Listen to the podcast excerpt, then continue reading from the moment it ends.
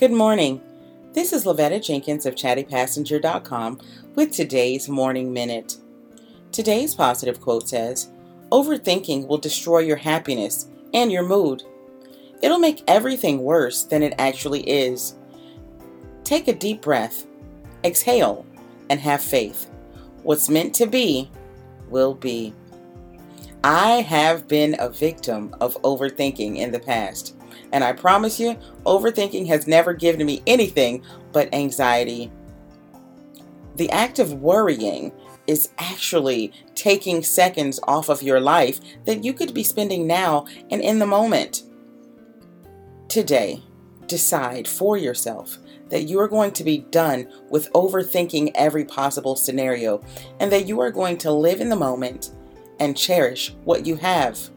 It's the best way to live and the only way to be happy. This has been Lavetta Jenkins with today's positive quote for chattypassenger.com. I'll see you tomorrow.